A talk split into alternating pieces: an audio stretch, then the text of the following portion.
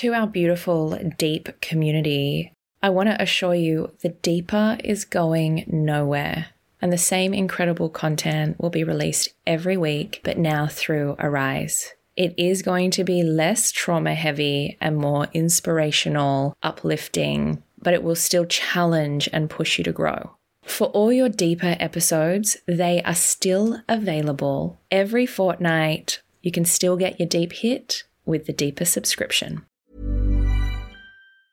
There's never been a faster or easier way to start your weight loss journey than with PlushCare. PlushCare accepts most insurance plans and gives you online access to board-certified physicians who can prescribe FDA-approved weight loss medications like Wegovy and Zepbound for those who qualify. Take charge of your health and speak with a board-certified physician about a weight loss plan that's right for you. Get started today at plushcare.com slash weight loss. That's plushcare.com slash weight loss. plushcare.com slash weight loss.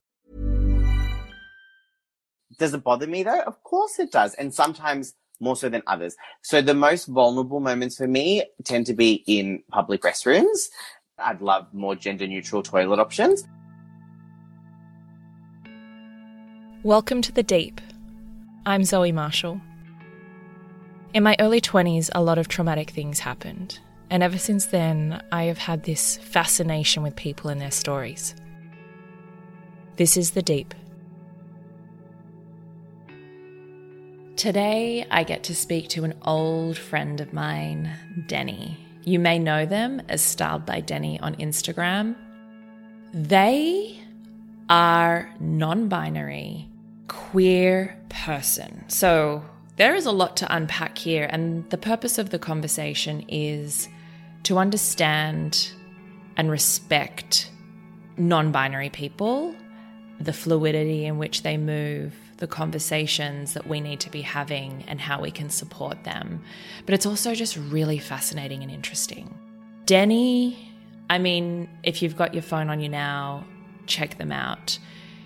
I love this conversation, and it has sparked another one, which you will hear at the end, is going to be very revealing for me.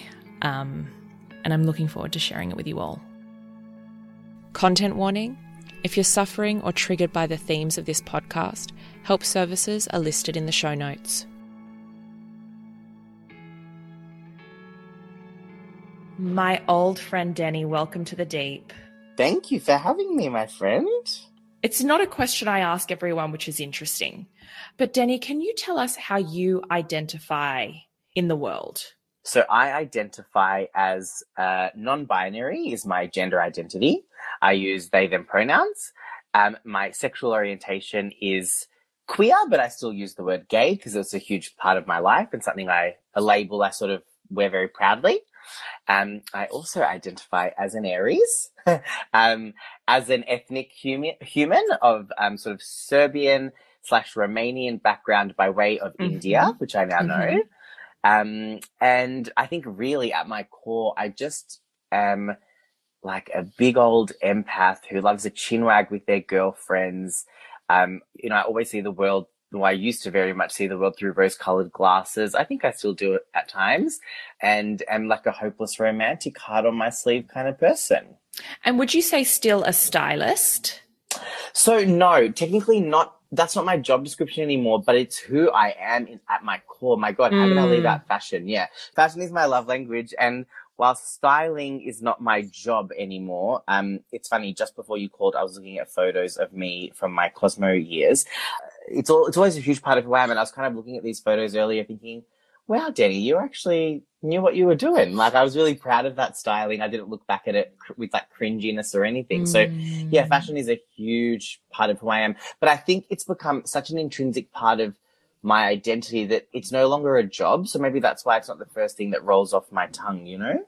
Yeah, I absolutely do. And I mm. want to say this first up is I might make mistakes today with your pronouns. Oh, yeah. Okay. Um, and I just want to have a really respectful place for that because I'm, I still think I'm pretty, um, aware of this, but it, mm. it, it's, it's, uh, conditioning, right? It is. Um, so I want to break down quite a bit of this, which is being non binary. So, mm-hmm some of the biggest uh, personalities that we know being non binary, the first one that comes to mind is Sam Smith. Yeah. Some people may or may not know that they are even non binary, right? Mm-hmm. Um, when we say non binary, this means, or does it mean that your gender is not attached to either sex? Great question and great way to frame that question. So it really differs for all people.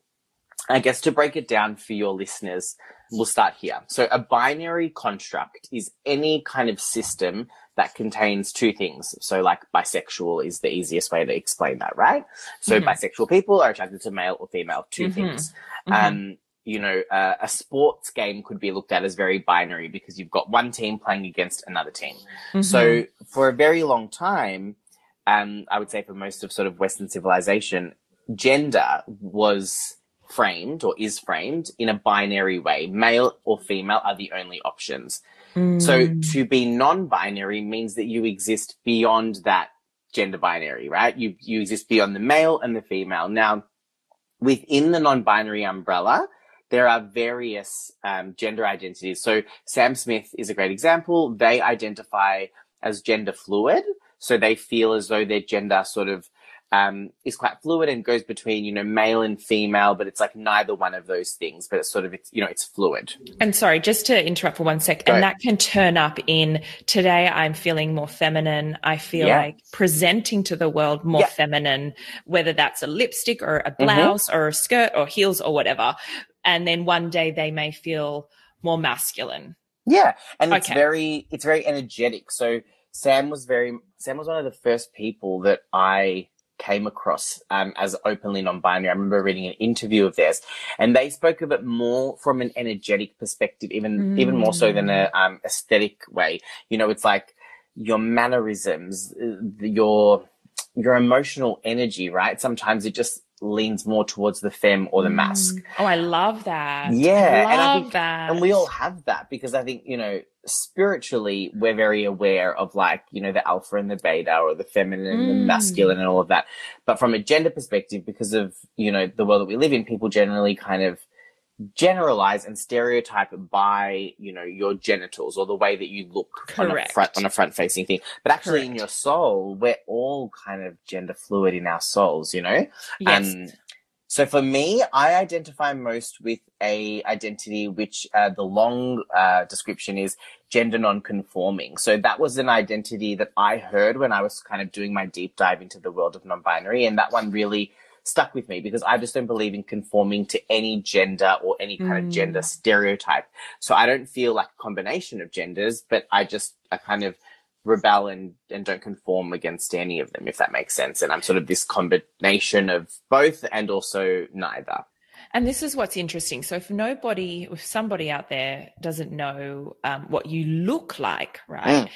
it's an incredible combination of all things, Mhm. right? So, there are parts of you that you, you have facial hair, but Mhm. you also have fab nails. You know, Mhm. you have, um, I think if the easiest way would just be looking at your socials, we'll put that in the show notes um, to make that make sense. But what is interesting, right? Because I knew you back in Cosmo days. We met on a Mhm. shoot.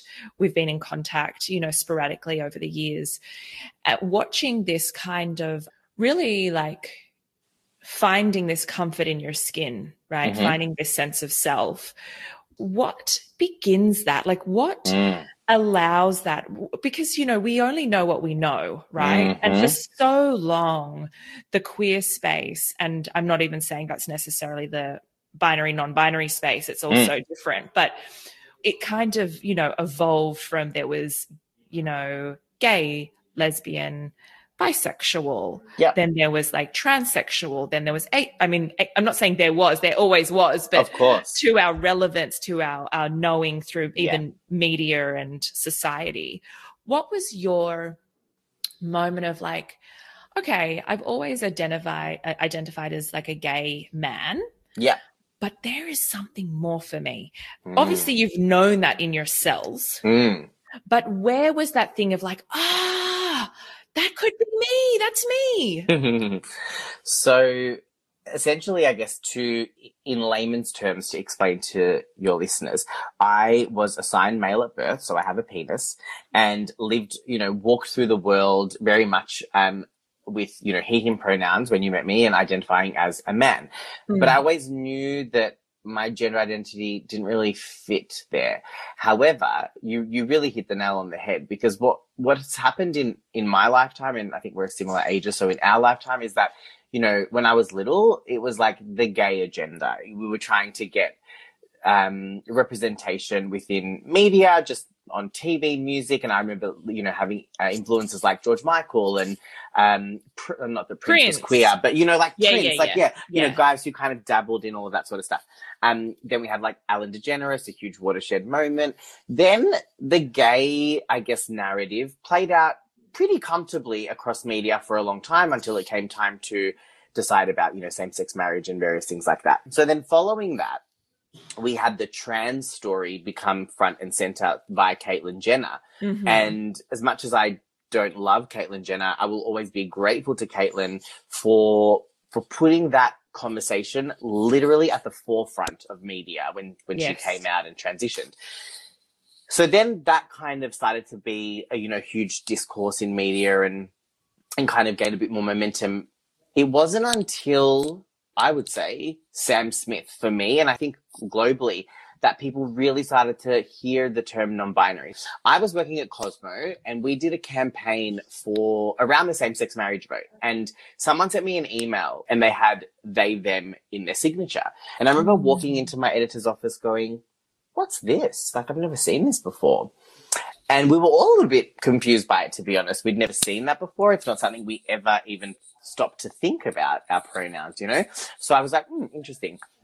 Then actually I lied. The first person that I really discovered as a trans non-binary person was Nico Tortorella via the show Younger. So oh, yes. if anyone watches Younger, Nico Tortorella is like the heartthrob in that show, but they are non-binary and they're also married to a non-binary person. So I remember coming across their story. They have a podcast and I was like, huh, what's this non-binary thing? But I sort of parked it.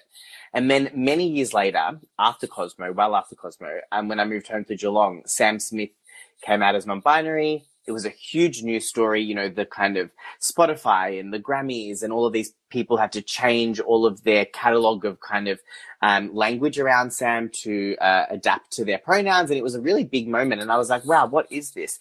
And when I listened to an interview that they did, and then I heard them speak about their identity, I was like, holy shit. And then when I saw a music video that they did, and the way that they presented in that music video was like the first time in. Are you talking career. about? um It's called "How Do You Sleep." Yeah, I love that song. Yeah, and they're in heels, and they've got all male dancers, and they're just mm. like stunning. I was like, "Whoa, this might be who I am," but I kept ignoring it. Why did you ignore that? Well, I find that for me, and I think for many people, the truth hurts, and sometimes it's really hard when the world is holding up a mirror to your face mm. of something that you're too afraid to look at. I mean, the same thing happened when I came out as gay. Like as a teenager, I would see gay people and I'd run in the other direction instead of embrace it. Uh, it's a so fear. It's almost like your own preconceived or these ideas that have been put upon you. Totally. You're projecting.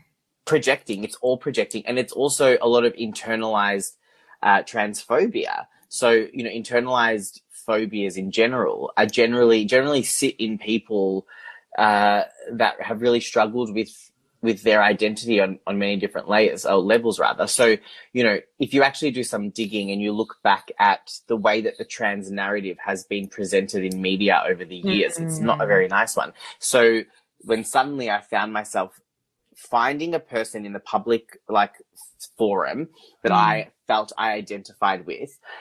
But then also thinking about how have trans people been treated in history. Like I was like, no, no, no, no, I can't be this. Like this is going to be so complicated. Like, what will my family think? Will anyone love me? Like all of the questions. Like, what does this mean for my gay identity? Does this make of me no longer gay? Like so many questions, and I just kept ignoring it. Wow. Until I couldn't. Yeah. Yeah, that's the thing, right? Is like you. Mm you know something, you have this Mm. nagging, this nagging inside yourself where you have to turn up Mhm. for yourself. And a lot of people don't. And there may be Yeah. some people now that are listening that don't. Um, and that is everyone's own journey. But what was that turning point for you? Like, what did you have to come to terms with to be like, holy fuck, okay, we're, we're stepping into this. Mm. Life as I know it will change again. The conversations I have to have, like the energy, Mhm. it's the energy that it will take to, it's like restructuring everything Mhm. you Mhm. know how did that feel for you and how did you land there Mm. So just before uh, March 2020, before COVID, it was February, I was invited to a Mardi Gras event um, in Melbourne. And there were 20 people at this event, and we basically were sitting around a table and we all kind of had to share our lived experience and our queerness. And the person to my left was non binary. And when I heard them speak their truth, I was fighting back tears because I was like, fuck, this is me. And after the event, I went up to them and I said, Hey, um, you know, I was really moved by what you said. Could we exchange numbers? I'd, I'd love to have a chat to you about this privately. And they were like, Yeah, of course. So anyway, a couple of weeks later, I spoke to them and I was like, I think I might be what you are. I'm not really sure. Anyway, they sent me a bunch of incredible um, articles to read, podcasts to listen to, things to watch on YouTube. And they just said, you know, have a look at all of this stuff. You don't have to, you know, prescribe to anything, but just go on a little journey and see what you come back with. Mm. So I did. And then I went to Mardi Gras the, like the month later and said to my best friend, you know, I think this is who I am. I think I'd like to change my pronouns, but I don't want to tell anyone just yet. Can we just keep this between us? And they were like, yeah, absolutely. And they kind of held space for me. And then when we went into lockdown and the whole world turned to fucking shit, I suddenly had all the time in the world to really go inward. And I also Mm. had the safety of my own home. I didn't have to worry about outside judgment so much um, because we were locked down for six weeks. And so oh, globally. So I spent that six weeks and I read every fucking article under the sun. I watched every single thing. And then it, it ended up coming down to spirituality. So I'm a mega spiritual person and have only ever really lent into, I guess, the act of surrendering um, twice in my life. One time was coming out of a relationship that almost killed me. And then the second time was coming out as non binary. And I basically said to the universe, you know, I'm pretty fucking sure that this is who I am, but I need you to show me. And I need you to show me this sign. And within 12 hours, the sign popped up everywhere, left, right, and center. And I was like, okay, it's time to do this and step into your truth. And then I did. what was the sign So it was very specific. I chose a purple heart, and uh, unbeknownst to me, the color purple is actually in the non-binary flag. Now, I had no idea that that was the case. I don't even know why I chose the color purple, but I did. And suddenly it just showed up everywhere. I was getting messages from friends, uh, like text messages or comments on Instagram. And, you know, when you use the heart emoji, red is normally the inclination Yes. that people go with. But suddenly every motherfucker was using purple. And I was like, oh my God. Um, and then when I discovered that the purple, like, was in the color of the non-binary flag, I was like, Jesus Christ, Danny, like, so is, purple the scary. representation of non-binary in the It flag is. Yeah, it is, yeah. don't I don't, know, don't I don't know. don't, don't. I know. It's wild. we love the woo woo here okay I know, we do. so what is the steps then because i can like it's like your second coming out right It like, is, yeah. um you are incredibly blessed to have an amazing family Mm. not everybody in your position does was that the first step for you So the first step for me was to choose a safe space in five friends. So I came out to five of my closest friends first, um, individually over the period of about a month. And they all took it really well. Um, in fact, one of my closest friends who lives in Sydney, who I used to work with at Cosmo, said to me, Deni, it's so interesting that you say this because I've never looked at you as a man or a woman. I've just always looked at you as Deni. And there was never a gender attached to who you are. And so I thought that was really interesting. So I did that, sort of spoke to the pals for about a month, I reckon.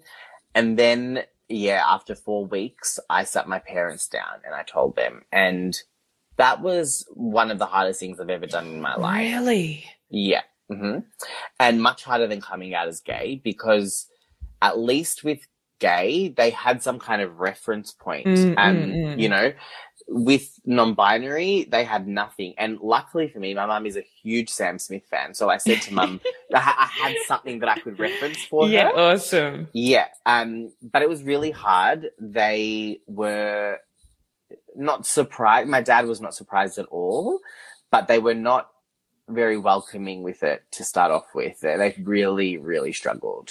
Is that because they feel or they have a interpretation that life would be harder for you that way? Like what is it for them? Yeah. So I think it's two things. I think when any trans human comes out to their parents, their parents go through two things. The first thing is what you just said, fear. You know, um, will our kids be safe? Um, you know, my mum sort of had these feelings of, well, what, how will your life be now? Like your life was hard enough as a gay man. What's your life going to be Mm. like now? You know, so there's the fear. And then the second part of, um, trans kids coming out to their parents is that their parents go through almost a sense of grief and mourning because the next thing that my mum said was, well, are you going to change your name? Like, you know, you're no longer my son. Like, what am I Mm. supposed to call you now? The pronoun Mm. thing. And it is a sense of mourning. And we saw that on the Kardashians when Kris Jenner was like sobbing into Bruce's shirts because she was Mm. like, well, Bruce isn't here anymore because now Caitlyn is here. And it is a real sense of grief and mourning that the parents go Mm. through 100%. It, it and it's so complex, right? Because Mhm.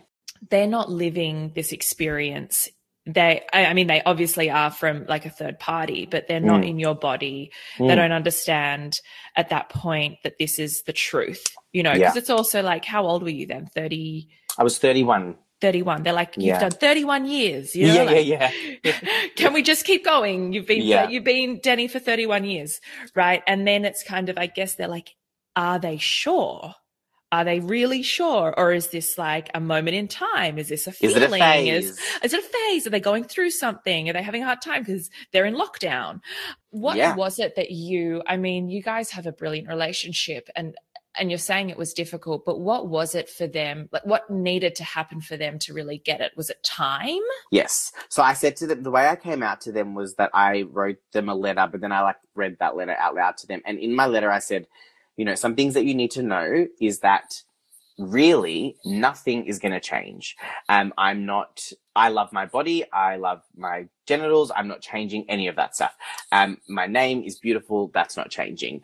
Um, whilst my pronouns are changing, you Mm. can still call me your son. Michael can still call me his brother. My niece can still call me her uncle. I have no issues with those terms. Um, in fact, I love those terms. So really, the only thing that was changing was that I was finally going to live authentically without fear because I guess for some context, before this all happened, I'd started wearing the heels, dabbling with the makeup and, and doing so not just in nighttime environments. Um, so when I wanted to go to brunch in a pair of heels, I was always met with, Oh, what is Deni now? Are you, are you transgender? You know, what, what's going on now? And everyone was so confused by that. And I just wanted to have the freedom to be able to exist and, and just be who I am without, you know, and finally feel the way I've so- always felt. And I don't mean to like laugh, but it's actually so funny that you can't just wear heels. no. Like it's our Mm. society's so fucked up that if someone wears heels of Mhm. whatever gender, we have to question their whole livelihood, their whole sense of self.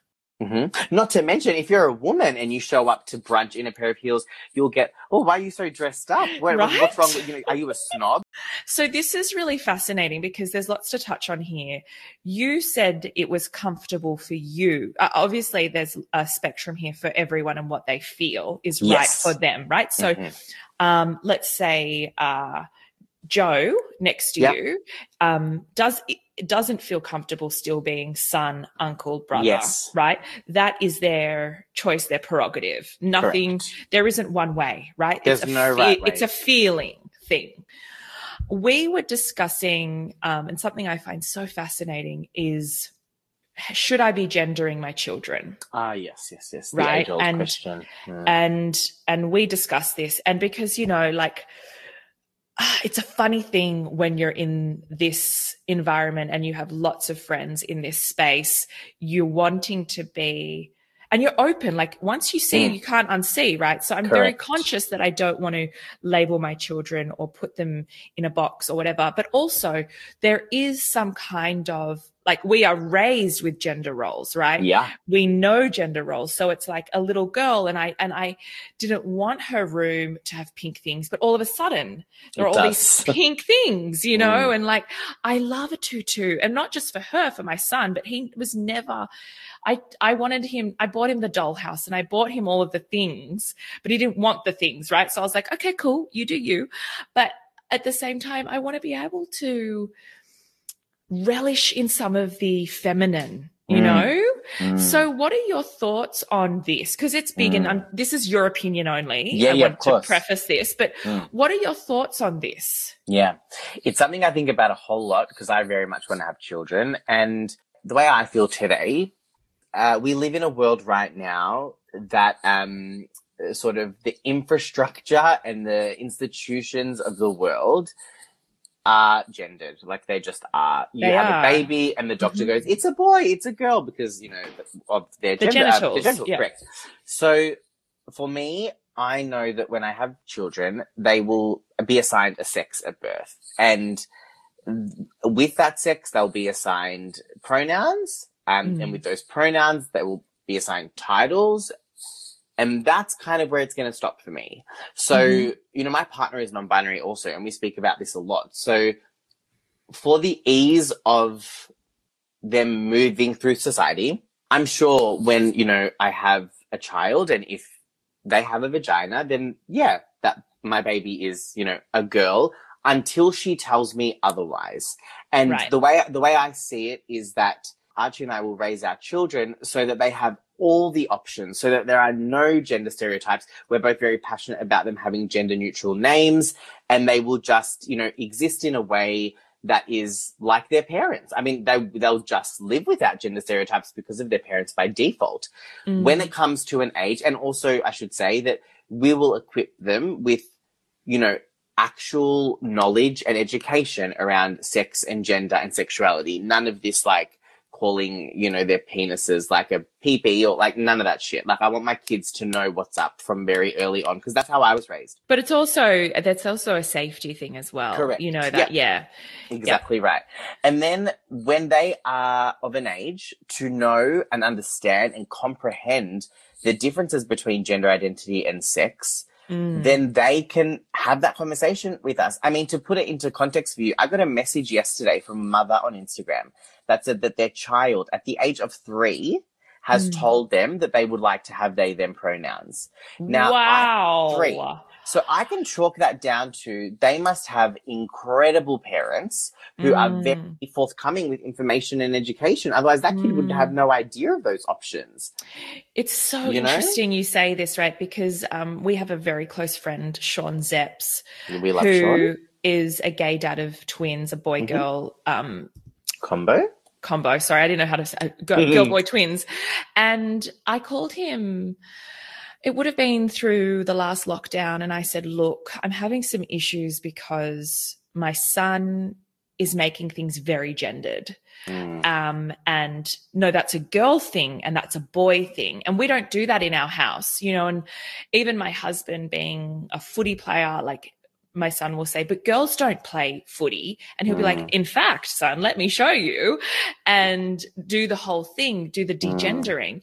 And then Sean said to me, I think you're wanting to make more sense of something that they're just learning structures. It's not it's not a good or bad thing. It just is a thing. They're just finding where things are placed. They're just trying to go, uh, this fits in this box and this fits in mm. this box. And eventually they're going to go, what other boxes are there? Mm-hmm. You know, mm-hmm. but it's really tricky as a parent to go, there aren't such a thing as gendered things, you know? I mean, you won't know until you're raising your own kids, I guess, but would you find pushback on that? Or would you just be like, my kid is just trying to find his way in the world? Yeah. I mean, I think, I think the problem is that no matter how much you might be you could be the best ally in the world, right? Or you could literally have children in a queer family like Sean's kids, Mm. but they will still leave their house, go to daycare, go to kindergarten, go to school, and their minds will be informed with these rigid systems. And that mm. really you have no way to control. So I would just say in that situation, I mean, Okay, so to give you the opposite end of the spectrum, I did some research when I first came out, and there's a, a community like that exists on Facebook, and there's maybe like 250 parents who are raising their kids as what they call theybies. So I've seen Oh, this. yeah, Yes. So only yes, yes, they yes. know the sex identity of their kids, but everyone else doesn't. No family members, only the doctors know. Even like the teachers at their school don't know. They raise Mhm. them with they, them pronouns, and until their kids tell them how they identify, then they may or may not gender accordingly. Now, Mhm. I think this is incredible and so commendable that these parents are so forward in in that. And I think it is probably the way of the future. But are we there yet on a global scale? Probably not. So when Mhm. your kid is coming home and saying, "Oh, mummy, like that's a that's a girl's game. I'm not playing that," then I think you just ask them questions like, you know, why is that a girl's game, honey? Like, why do you think that? Who made you think that? Get on their level, you know, rather than get on their defense and say, "Well, no, Yeah. it's not." Ask them Yeah. why. Kids are smarter Yeah. than we give them credit for, man. And you know, I've got a little, I've got lots of kids in my life, like nieces and nephews, and I remember going to my auntie's house um, last year, and I had like my nails done, and my little uh, niece turned to me and said, "Jenny, why do you have nails like long nails like mummy? Like, isn't that for girls?" And I was like, well, Mm. no, Ariana, like, why is it for girls? Like, I love these nails. I was like, do you like them? She's like, yeah, they're beautiful. I was like, okay, great. Never And that's ask me about them again. Millions of people have lost weight with personalized plans from Noom, like Evan, who can't stand salads and still lost 50 pounds. Salads, generally, for most people, are the easy button, right? For me, that wasn't an option. I never really was a salad guy. That's just not who I am. But Noom worked for me. Get your personalized plan today at Noom.com. Real Noom user compensated to provide their story. In four weeks, the typical Noom user can expect to lose one to two pounds per week. Individual results may vary. There's a few things I want to touch on. You have recently fallen in love. Um, you just said that you and Archie are raising a child, so I'm like, holy shit, we are, much further along than I thought. Uh, surprise, Archie. Um, so, can we discuss? And this is personal, but you're Sure. very open.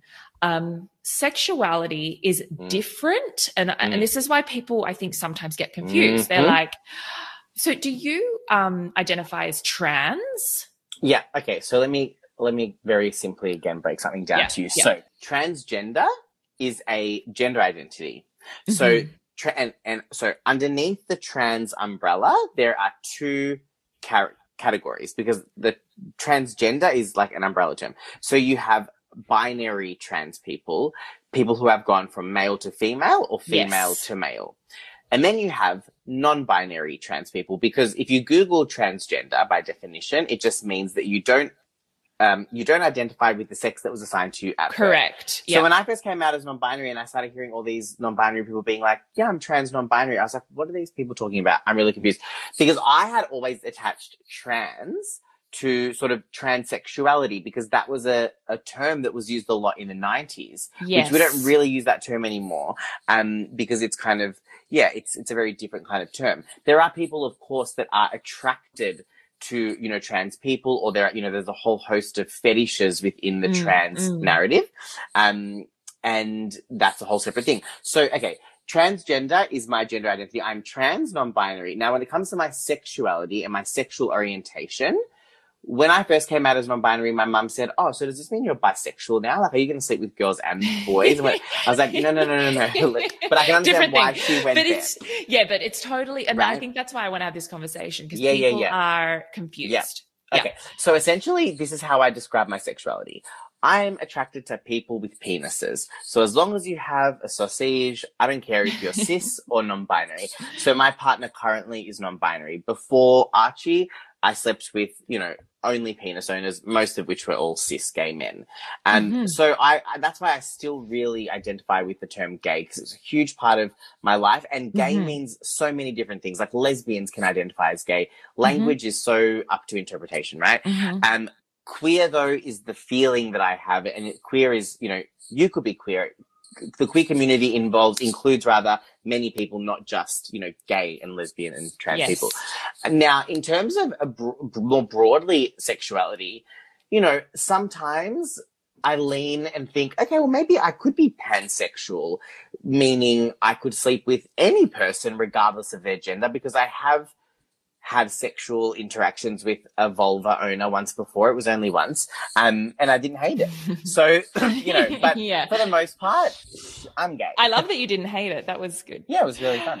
Um, this is, can I just go back one step to Go, trans non binary? Yeah. Because, like you said, and I guess up until this point of this conversation, my um, understanding of trans was male to female, female to male. Mhm. So there is a space within the trans identity, Mm. which is non binary. Correct. Yeah. So Sam Smith is trans.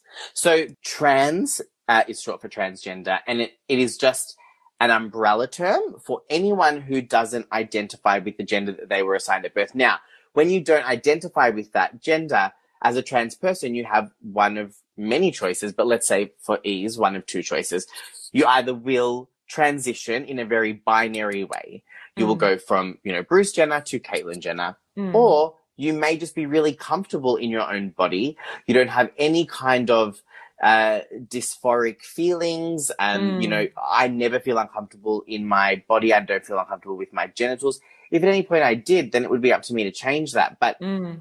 that makes, it doesn't make, genitals don't make anyone less trans, essentially. Yeah, I think that's what You I know? needed to hear. Yes, yes. That's what So- was confusing for me. Because I think for us, we have been so used to this very front facing, media driven narrative that trans people are men who turned into women or women who turned into men.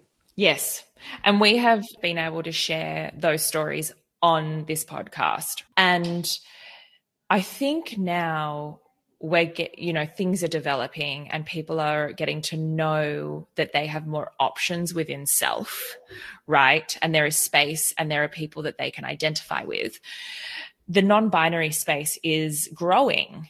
Do you sometimes feel that there could be queer fishing hmm. wow, you have opened up a can of worms. Um, yeah, we call it queer baiting and queer baiting sorry Yeah, yeah, yeah. Same term. thing. Same thing. okay Um, I absolutely, you know, okay. I'm going to preface this by saying Don't that it try is- and be polite No, no, no, no I won't. I won't. Don't worry. I won't. Um, I'll give you the tea. I I will preface this first by saying that it is no one's right or duty to affirm or deny someone's identity. Right? I'm never Mm. going to take anyone's queerness away from them. However, Mm.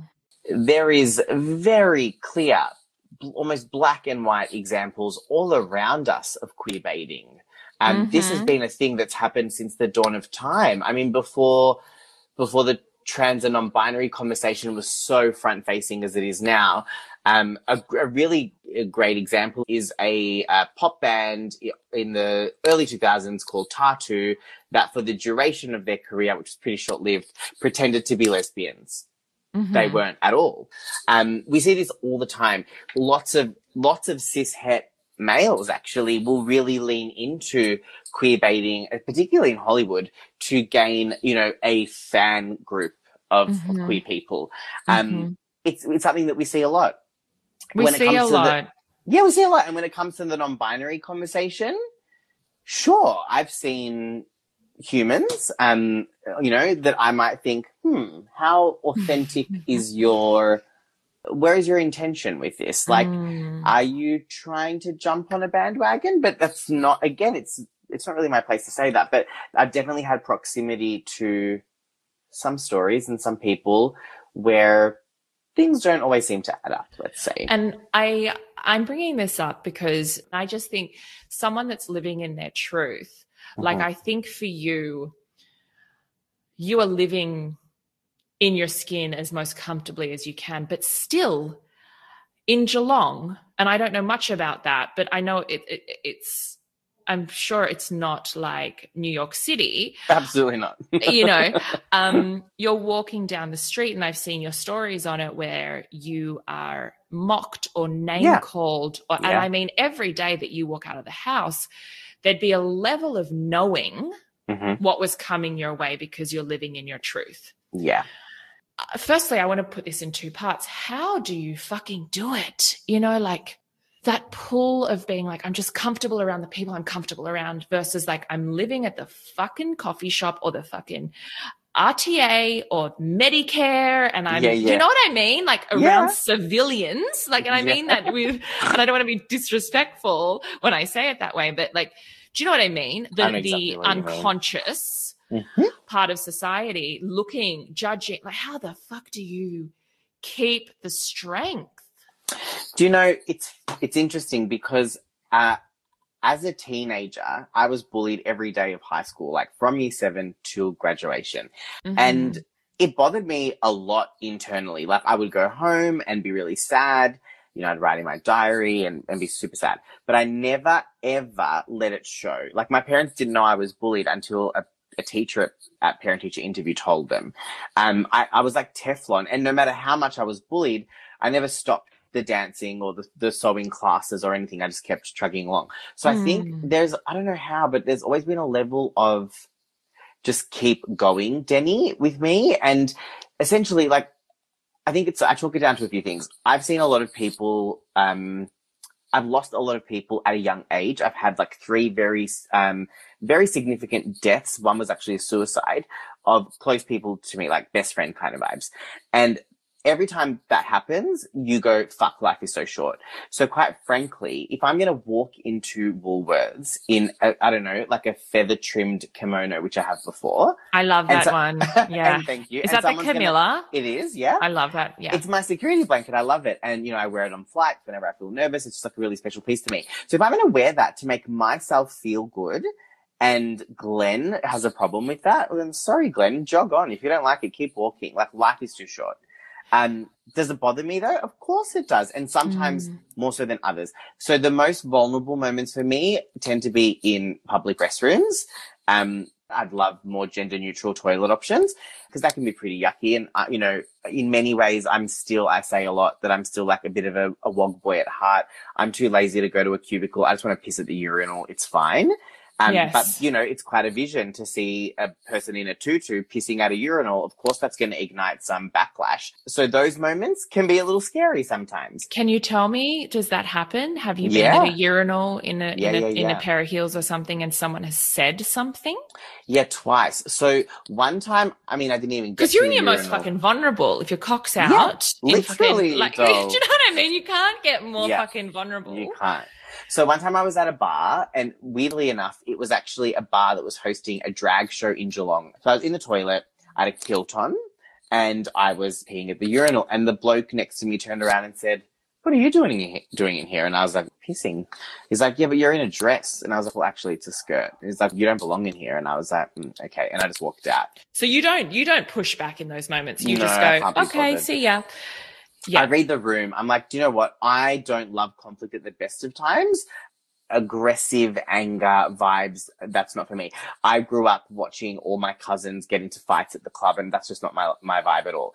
So in that moment, I would, you know, walk away. I've had other moments once, depending on how much alcohol I've had, where I kicked a guy in the um, shin because I was like, fuck you. I was standing at a pub in the toilets pissing and he was calling me a faggot and I was like, fuck you, mate. You want to see faggot? And I kicked him in the shin and walked out. So, Oh you know, it God, just, Deni. yeah, It's the energy exchange. It's the energy you take on. And I think that is sickening. And I think it's exhausting and I think it's unfair. And that's also why it's so important to talk to you is because many people don't get to know anyone that is non-binary or trans Mm. or queer. And we get to hear from you a really true expression of your experience. And we go, fuck, we don't actually take that home. What would I do next? Would I stare? Would I say something? Would I just let you, like you are living in the world peacefully? yeah, Why is this an issue? Why is this a trigger? Why is this triggering Glenn?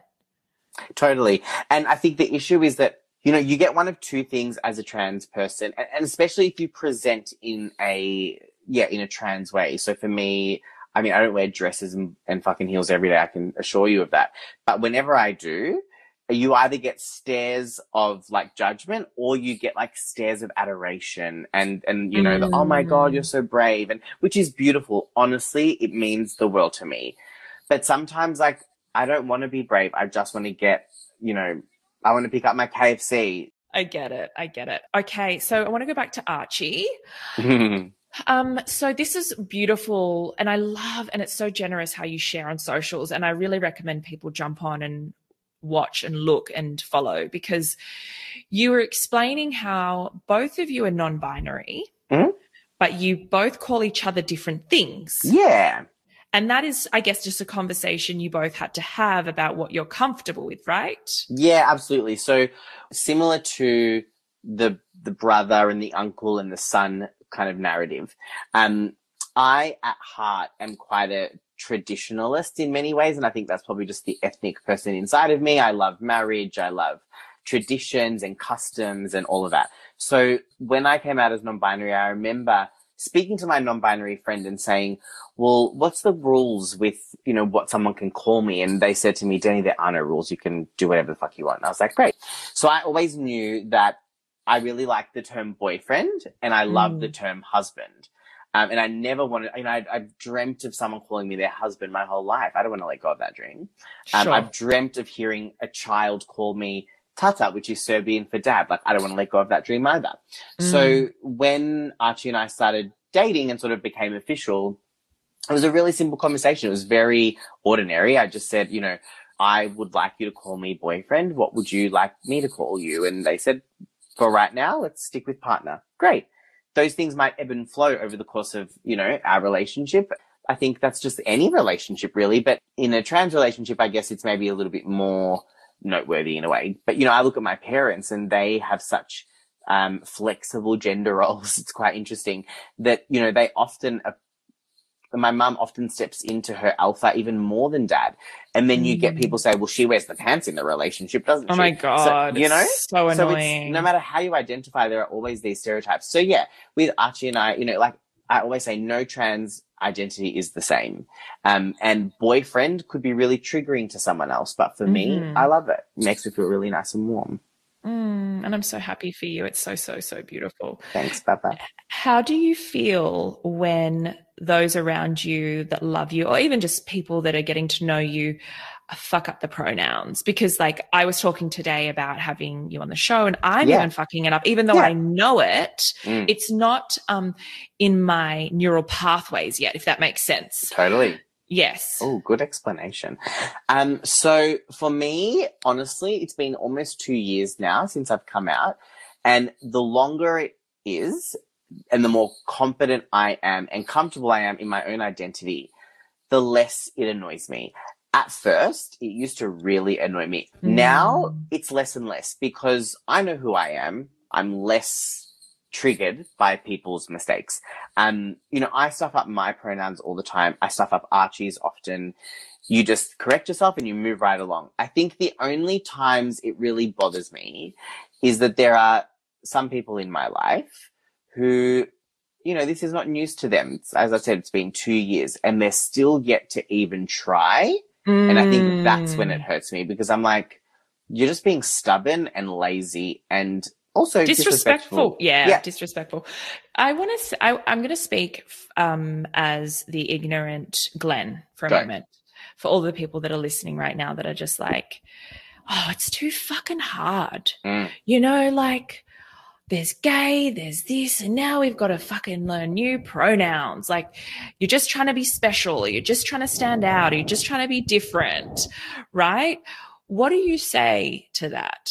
I say a few things. I say, firstly, I love you and this is a safe space. And then secondly, I say, you know, you've actually been using these quote unquote new pronouns in the singular your whole life. Um, and I'll give very clear examples of this.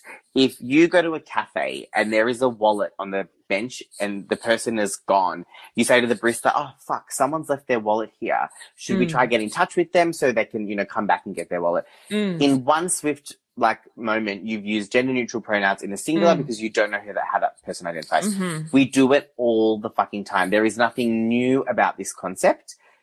You're just too set in your own ways to want to restructure your mind for a hot second. Mm. Um, but when you do, I promise you, it won't even, like, it becomes so ingrained in you that you don't even realize how well you end up doing. Like, I've got so many friends now that are like, oh my God, Jenny, like, it just wouldn't even occur to me to use he, him pronouns for you anymore. Mm. You know, and at the start, it was really tricky for them.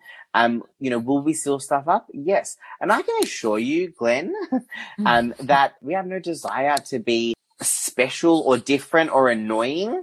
It is just as simple as, here's a perfect example.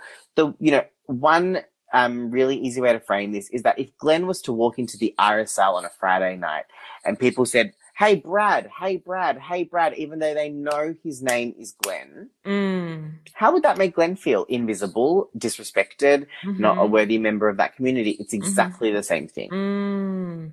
Yeah. God, I love it. Okay. Um, suicide rates, Yeah. the Not good. damage, the, I mean, not only deaths like murders, but we're talking suicide. Um, you just put something up recently about this. So in Australia, um, as per the like, you know, research that happens every year, um, as of last year, so gay youth from the ages of 17 to 24 are five times more likely to take their lives than straight youth. And Mm. trans youth of the same age um, are 11 times more likely. In fact, over 11 times more likely. And then if you go, if you drill down even further, I think it's something like 42% of trans people in Australia have at some point attempted suicide or, Oh or, or will in their lifetimes. Um, to give you context to that conversation, in my life, I've only ever had suicidal thoughts twice. First when coming out as gay and then second when coming out as, you know, non-binary. So that speaks volumes. Deni, just that you just that you minimized that, just that you said I've only had two suicidal thoughts is the problem yeah, I know. within this conversation because you're saying I'm trans but I haven't had that much, I haven't tried like that is seriously Yeah. sad. Of course, it's heartbreaking. And I always say, well, I'm one of the lucky ones. And I don't take that for granted. And I, and I say that with a great amount of privilege. I come from a family that amongst all the odds, against all the odds, against the ethnicity, the religious beliefs, all of that, they stuck by me. I live in a relatively, you know, cushy environment now. Um, and have since we were probably like 20. My parents, you know, kind of became small business owners and we lived quite comfortable lives.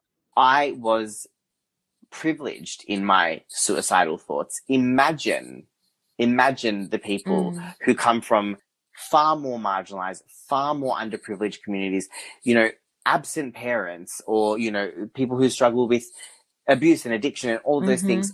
Like their odds are not in their favor. And then you have something like this religious discrimination bill that we're currently fighting for Oh, you know, draw a line in the sand. It's like, it just boggles my mind. And then we wonder why we have those statistics. Like it's, you know, how can, you know, a little fox in Sydney, uh, come to terms with their identity when Glenn is calling him a selfish, woke flake, snowflake for wanting to use, you know, gender neutral pronouns. I mean, it's a direct correlation, you know, that simple. And I think, you know, we always want to give the listeners some kind of power to make change.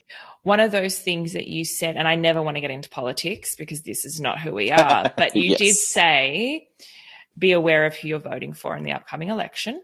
Yeah.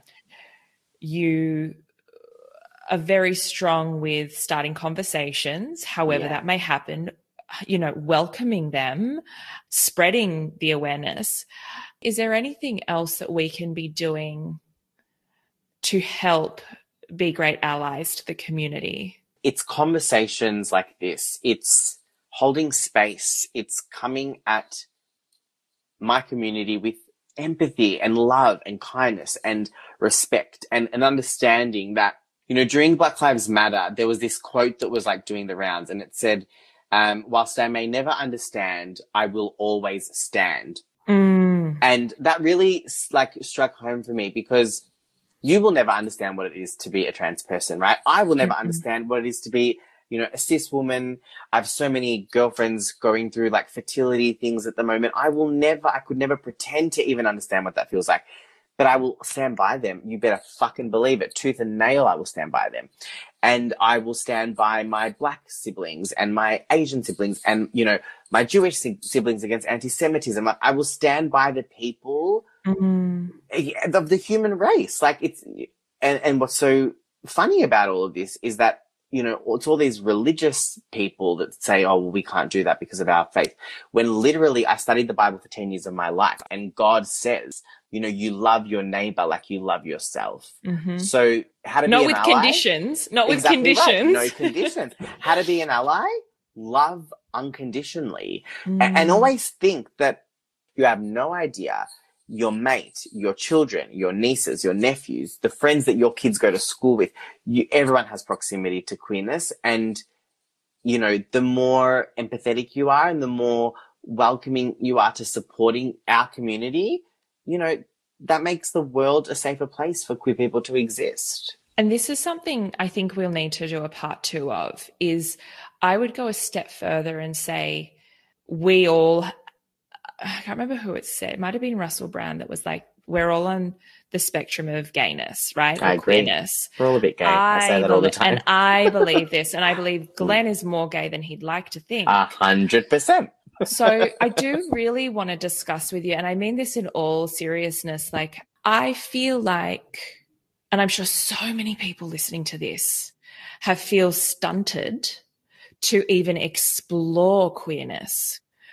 I really would love to discuss your interpretation on this, living in your truth versus someone, and I'm living a deliciously full life, and I would never, never say otherwise. But I do feel like, wow, what would it be like now if I was being raised Yeah. as a child now by me? Yeah. You know, like like my mum was incredibly open um and a huge ally. Like I grew up with her on the floats at the Mardi Gras when I was Mm. very little, thinking this was all very and it is very normal, you know.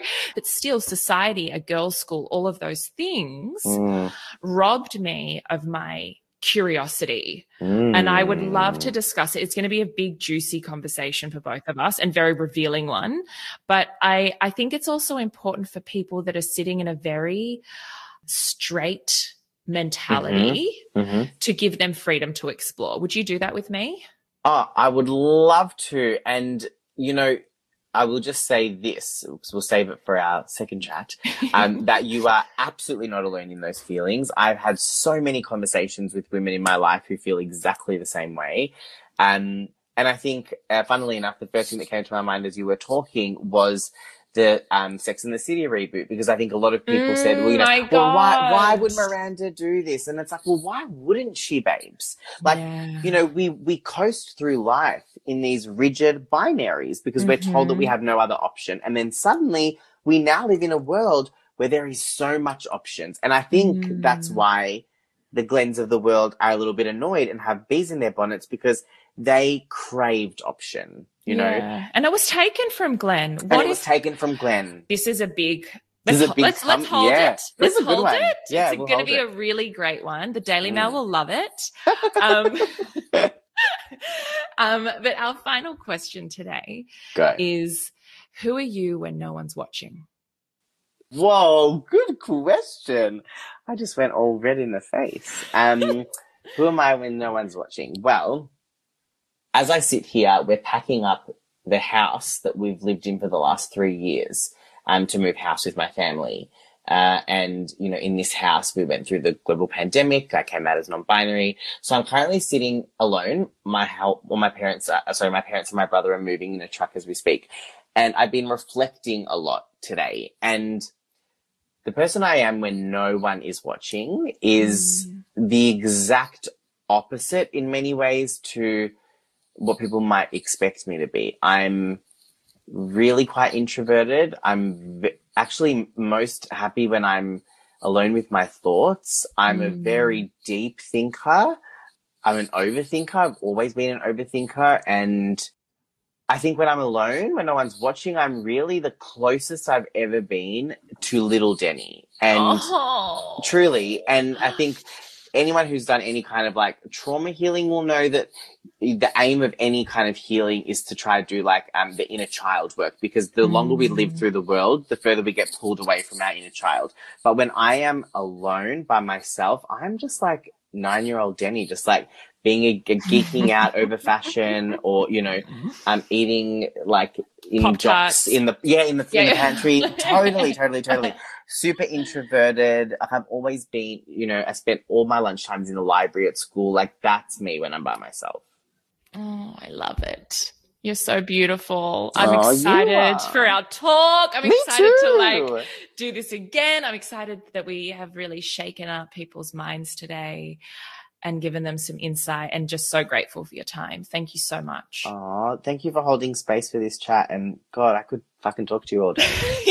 and you know what? That's exactly how I felt when I met you seven years ago. I remember it very well. so beautiful. Thank you. Mm, My pleasure. I hope you enjoyed this week's episode of The Deep. If it's left you with any burning questions for me or our guests, please hit us up by direct message on Instagram at What's the Deep.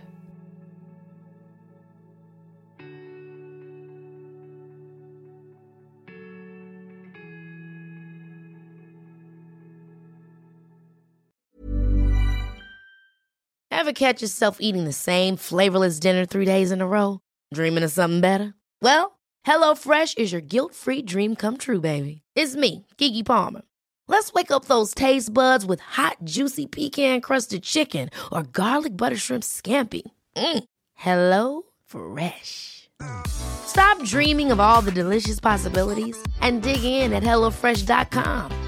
Let's get this dinner party started.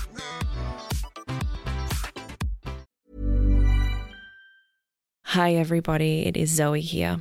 Change is coming to the deep. I want to welcome you to Arise. It's uplifting, it's quirky, it's curious. It's all about the mindset and self discovery to be more helpful and of service. During 16 of the Deep, you will hear some of these episodes, and I'd love to hear what you think of them over on our Instagram at What's the Deep.